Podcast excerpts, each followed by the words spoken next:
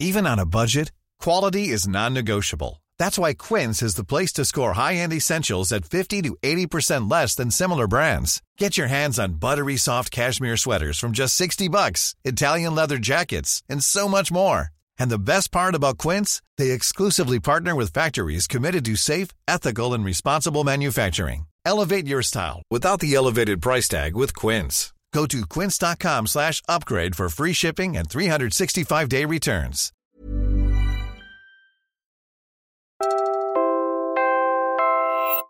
You're listening to Puma Podcast. Ano ang ultimate comfort food mo? Is it bistek Tagalog with freshly cut onion rings? What about steaming hot nilaga na may patatas, green beans at repolyo with meat that's so tender it falls off the bone? Or maybe it's a plate of spaghetti and tomato sauce, yung made from scratch ah, hindi yung delata. Tapos may perfect balance of sweet and tangy pa, yung pagkakatimpla. What isn't so palatable is reality as we've been experiencing it.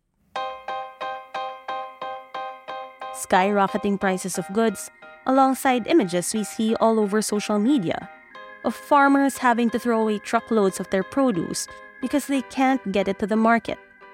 Idagdag mo pa dyan ang epekto ng climate change agriculture suffers millions of pesos worth of damage with every strong typhoon that pummels our provinces. Pag-usapan natin ang isang bagay na malapit sa sikmura, food security.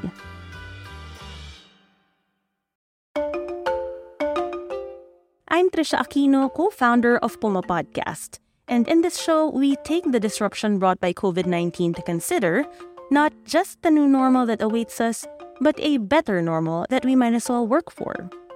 In this episode of A Better Normal, we'll talk about where our food comes from, how climate change impacts the way our food is produced, and how we can make sure that all Filipinos have food to eat. This is the second of a four part series where we surface stories of climate change in hopes of inspiring action. This series is supported by the Oscar M. Lopez Center for Climate Change Adaptation in partnership with Asia Society Philippines. So when we say food security, ano ba to? That's Ain Torres from the Oscar M. Lopez Center. She does research on climate change adaptation and resilience, agriculture and natural resources, and policy and economic development. So there are three basic parts when you talk about food security. First is that all people at all times have physical, economic, and social access to sufficient, safe, and nutritious food. So food security should have should satisfy all the conditions. So it's not just a few people or even not just a majority of people, but that's all people at all times. And the food that's available should be economically affordable, accessible physically and socially if not possible. And of course, you don't just talk about the quantity of the food, but also the quality of the food on the table or what's accessible. So it's important that there's not just sufficient supply, but that supply is nutritious for the dietary needs of that person. Muli, hindi sapat na lahat ng tao ay nakakakain. Mahalaga rin na masustansya ang kinakain nila.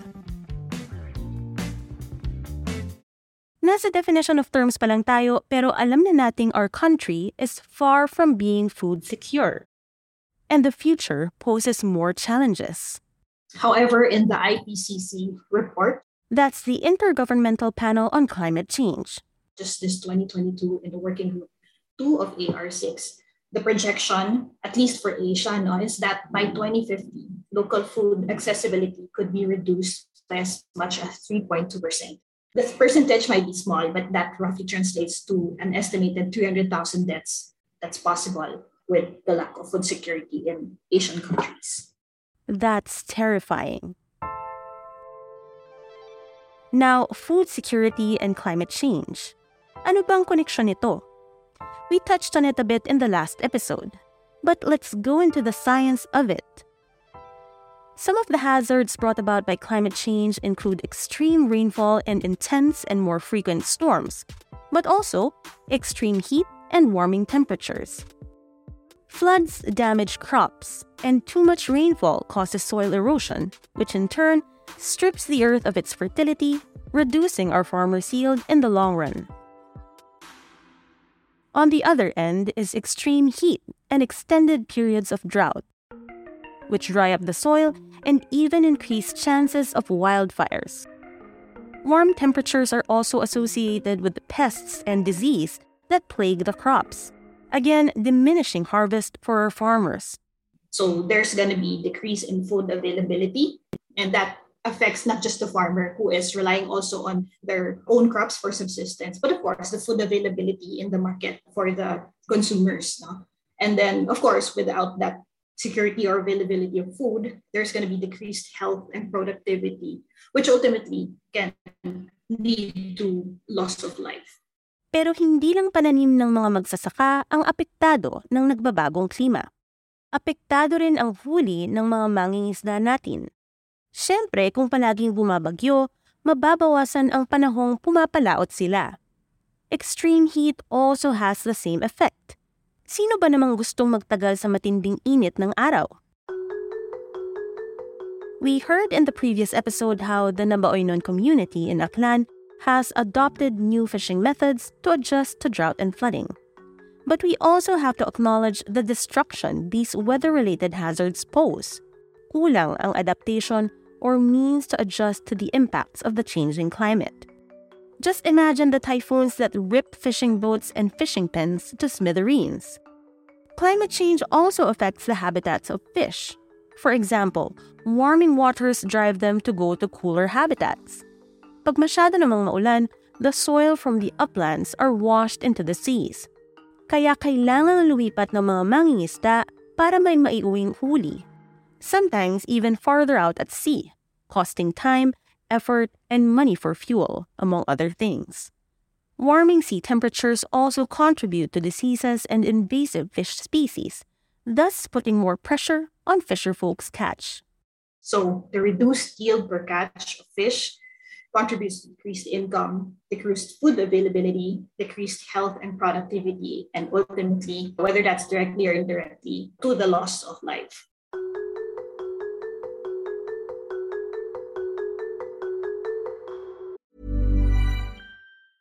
You should celebrate yourself every day, but some days you should celebrate with jewelry. Whether you want to commemorate an unforgettable moment or just bring some added sparkle to your collection, Blue Nile can offer you expert guidance and a wide assortment of jewelry of the highest quality at the best price. Go to BlueNile.com today and experience the ease and convenience of shopping Blue Nile, the original online jeweler since 1999. That's BlueNile.com. BlueNile.com. I'm Sandra, and I'm just the professional your small business was looking for. But you didn't hire me because you didn't use LinkedIn jobs. LinkedIn has professionals you can't find anywhere else, including those who aren't actively looking for a new job but might be open to the perfect role, like me.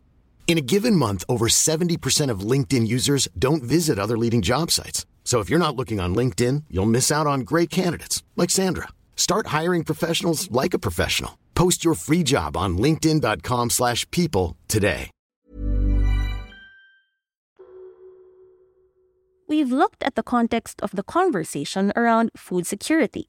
Climate change poses a huge threat to agriculture and fisheries, and hundreds of thousands of lives are at stake. But for some people taking on this challenge, the fight is personal. My parents are farmers. I grew up in a rural farm in North Cotabato. That's Christine Hodloman of Agrea, an innovative, inclusive, and for purpose agribusiness. They believe that they are in the most essential business, that of feeding people. Which is why promoting dignity for all stakeholders in the agricultural system, especially the farmers, is at the core of their work. And dung college, uh, while doing our thesis, dapat sabi ng prof namin, yung thesis mo, kasi gagawin mo siya ng one year, dapat it should be very relevant to you and to your community. So yung napili ko po, since I have a communications background also, is communicating climate smart rice varieties to farmers in our areas. And during my survey, I found out na yung mga farmers sa area namin ay tumatanda na and I researched about it. The average age of farmers that time, 2016, was 57. And yung tinanong ko po sila during focus group discussion, ano yung obserbasyon nila, bakit maliit na lang yung kabataang farmer sa area namin. Uh, sabi nila sila mismo yung nag-encourage po sa mga anak nila na wag pumunta sa agriculture kasi mahirap po yung agriculture both economically and physically kasi ayaw nilang maranasan ng mga anak nila yon. So it struck me very personally that time and it has become a personal mission of mine to really contribute to agriculture development. Since then, Christine has been organizing trainings and workshops to build the capacity of the farmers in her community. Agrea's goal is to make them grounded farmers through values formation, skilled farmers through technical training, and empowered farmers through financial literacy. And I'm in two areas po. First is including more youth in agriculture. The second one is including more women in agriculture agriculture in the Philippines right now is really male dominated, and including the youth and women in agriculture would help us to the future of food security. Tayo po dito sa Pilipinas, we're around 110 million people, and yung mga farmers natin pakonte na ng pakonte. Imagine 10 to 20 years from now, sino na po yung magpapakain sa atin? EC Toledo, a multimedia strategist at philstar.com, hails from a similar background. This is what pushes him to pursue stories in agriculture. Uh, nag-flashback nung high school ako. Kasi I'm from Isabela, uh, another region na uh, medyo lakas ang farming. Among all my classmates, batchmates, wala sa amin ang interested sa agriculture. So, when I did my postgraduate, naging thesis ko siya na ano magiging effect na yung mga kabataan walang interest sa agriculture. So, nagtuloy-tuloy yan nagsimula yan sa pagko-convert ng arable lands into subdivisions. Tapos nagtuloy-tuloy yan sa pagko-convert ng ancestral and agriculture lands to yung New Clark City. Check out their 2021 story, New Clark City Raises Age-Old Questions, on philster.com to learn more. So anyway, doon nagsimula yung path namin to explore ng effects talaga, yung mga man-made things na nakaka-affect sa food security. For Christine, getting the media to do more stories on agriculture is part of the solution to the problem of food security. So that these stories, these narratives could reach yung ating mga policy leaders, ating mga local government officials to really nabigyan ng focus yung ating agriculture sector po. 110 million people po, no, that's the business of agriculture to feed this population. And we should do more with less resources now, and we should be smart about it. Mavic an environmental reporter, has also taken on the challenge of communications for sustainable agriculture. With the support of a fellowship from OML Center, she and two colleagues from Bicol created a Facebook community, website, and YouTube channel promoting the practice of saving seeds. Kasama na rin dito ang pagtatag ng community seed libraries. As we know, the ingredients for most of the food we eat grew from a seed, which is why for Mavic's team, it makes sense for us to save the seeds from the fruits and vegetables that we eat so that we can plant them in the future. Here's an excerpt from one of the videos they produced. Shot like one of the many bag raid videos popular online, it features an agriculturist named Vanessa from a farm in Isabela taking out okra and sitaw seeds from her bag, as well as a couple of handy tools. Nung bumili ako ng sitaw, may nahinog, ay may hinog, ito naman ang buto ng sitaw, beans. So, importante yung buto mga kapatid. So, ngayon, araw-araw mo yung dala? Yes. Kasi pag may time ako, at least meron na akong gagamitin na pangtanim. So, naka-ready ako. Lupa na lang ang kailangan. So, ganun ako ka Girl Scouts. Kaya may halaga tong bag. Kung sa mga nanay, mga dalaga, lipstick ang hawak, ay lipstick ang nasa bag, sa akin hindi. Mas importante sa akin ang buto. Cute, di ba? Another story Mavic's team has highlighted is about the Balik Binhi program, which is a seed distribution program in Albay. This centers around a research farm where 90 rice varieties are tested to find the 10 most resilient varieties crucial work in a province that's battered by typhoons year after year. The most resilient varieties are then recommended to participating farmers. The same farmers then identify which of these varieties are best suited for their farming areas. Here's environmental scientist Ronald Labrador talking to Mavic's team on site. Ano to sa testing si ano na to, testing site? Opo. Ah, so may iba pa yung production ano? Dito na din po siya pinaparami for seed distribution niya. Pag yung pinaka top 10 na napili dito, yun yung paparamihin namin. Tapos papaverification na namin sa mga magsasaka sa kanya-kanyang area. Tapos pipili din sila sa, sa verification, pipili din sila ng pinaka gusto din nila. Ronald says knowing the best varieties to plant allows farmers to save on farming costs. They're also able to avoid the debt that comes with buying chemical fertilizers and pesticides. Here's Mavic. So, nabanggit doon, yung production cost is sobrang, kasi nga marami subsistence farmers sila, di ba? Tapos, mangungutang, may magpapautang, babagyo, ma- malulubog pa lalo sila sa back. But with this approach, kung may seeds silang available, may seeds na resilient, and agroecology yung approach nila, so it reduces food production cost, lower production cost. Quick definition of terms. Agroecology is inspired by natural ecosystems, and it combines local and scientific knowledge while focusing on the interactions between plants, animals, humans, and the environment. Ayon yan sa Center for International Forestry Research and World Agroforestry. So, Mavic was saying that the combination of a seed bank as well as agroecology practices lowers farmers' costs. And then, mas nababuffer yung impact ng climate change and other extreme uh, weather events na nararanasan natin ngayon. And meron na rin silang mga climate resilient rice varieties, pest resilient. Kasi nga, uh, with agroecology, it is uh, as much as possible zero external input siya. So talagang gagamitin mo kung ano yung within that ecology, yung mga indigenous na mga uod, microorganisms. For Mavic's team, this farmer-led process from the distribution of seeds to the transfer of knowledge and training is laudable.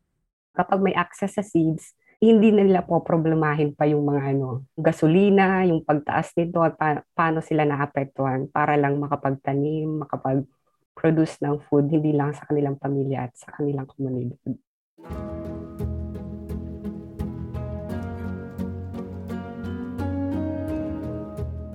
At this point, I think malinaw na sa atin. If we want a better normal for food security, we have to put farmers at the heart of this future that we're building today. Mga magsasaka muna. At iba't ibang sektor dapat ang involved sa pag-empower sa kanila from media to government to responsible agribusiness.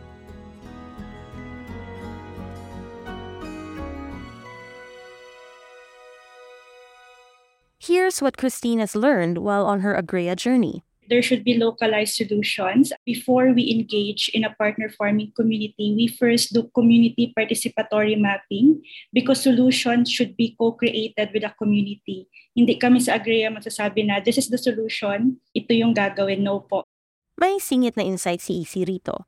Kasi yung isang story naman namin sa Rizal, may mga projects, yung local DA, na hindi ma-implement ng farmers kasi nga yung binibigay naman nilang seeds, yung mga binibigay nilang crops na dapat itanim, hindi pwedeng mag-grow sa mountainside.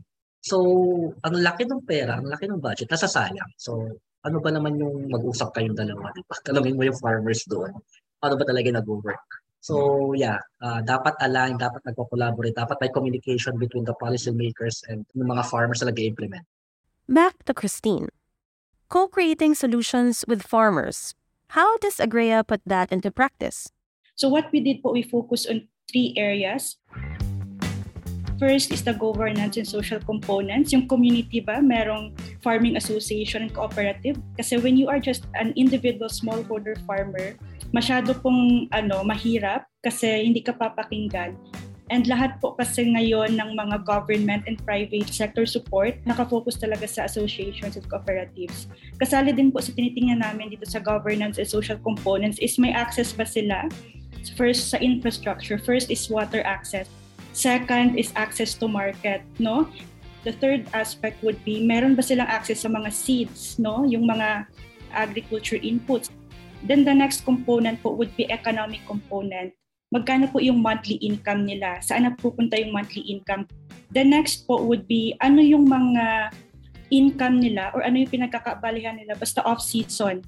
And tinitingnan din po namin yung accessibility nila sa bank, yung access nila sa mga loans should be mababa lang dapat yung interest. And karamihan po ng mga farmers so far that we have engaged with, wala po talaga silang mga bank accounts. And they don't have really the confidence to be farmer entrepreneur kung wala silang mga banks, no? And the third component po that we are looking sa aming community mapping activity is the environmental component. Tinatingnan namin kung ano yung mga current challenges nila sa climate change. Meron ba silang mga food waste na tinatawag kasi malaki rin po yung impact ng food waste sa ating climate. So ginagawa din po namin sa Agrea is to help diversification practices for the farmers, value-added products. For example, what you can do with uh, with a tomato, for example, that the tomato can live longer. So yung mga tomato paste, mga tomato sauce po, so that the farmers can have additional income during off-season. At the same time, mapapahaba rin po yung buhay ng tomatoes. Treating our farmers fairly should also factor in when we talk about putting them at the heart of food security.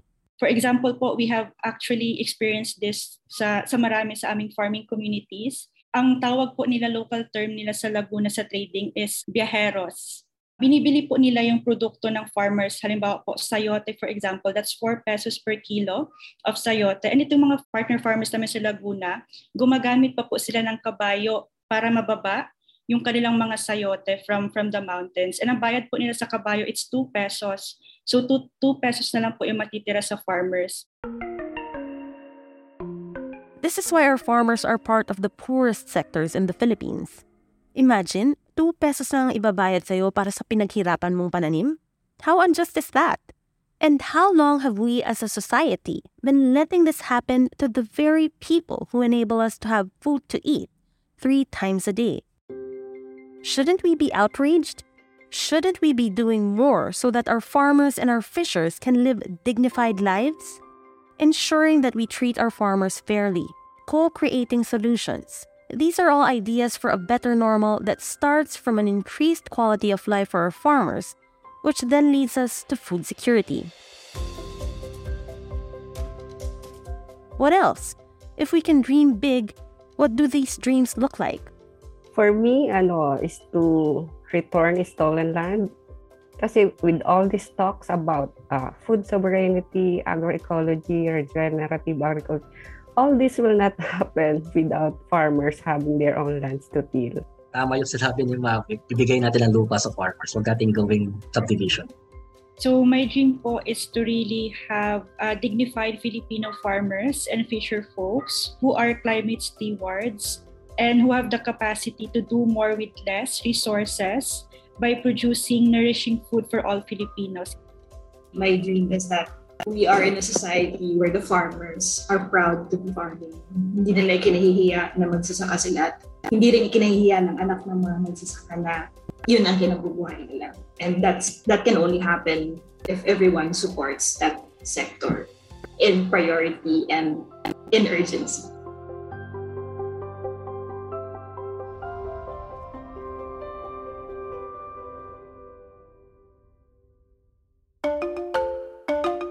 Again, I'm Trisha Aquino, co-founder of Puma Podcast. You've been listening to A Better Normal. This episode was produced by myself. It was put together by Carl Sayat. Carl Jo Javier provided editorial support. Next week, we release the third episode in this four part series where we surface stories of climate change in hopes of inspiring action. This series is supported by the Oscar M. Lopez Center for Climate Change Adaptation in partnership with Asia Society Philippines. Kung bitin ka pa, watch the full conversation among our resource persons from today's episode on the Facebook page of Asia Society Philippines. Look for ang ating kwentong klima, kwentong pagkain in the videos tab. If you want to know more about seed saving, go to Bicol Umalohokan. Hey, it's Paige DeSorbo from Giggly Squad. High quality fashion without the price tag. Say hello to Quince. I'm snagging high-end essentials like cozy cashmere sweaters, sleek leather jackets, fine jewelry, and so much more. With Quince being 50 to 80% less than similar brands. And they partner with factories that prioritize safe, ethical, and responsible manufacturing. I love that. Luxury quality within reach. Go to quince.com slash style to get free shipping and 365 day returns on your next order. Quince.com slash style. Dot com.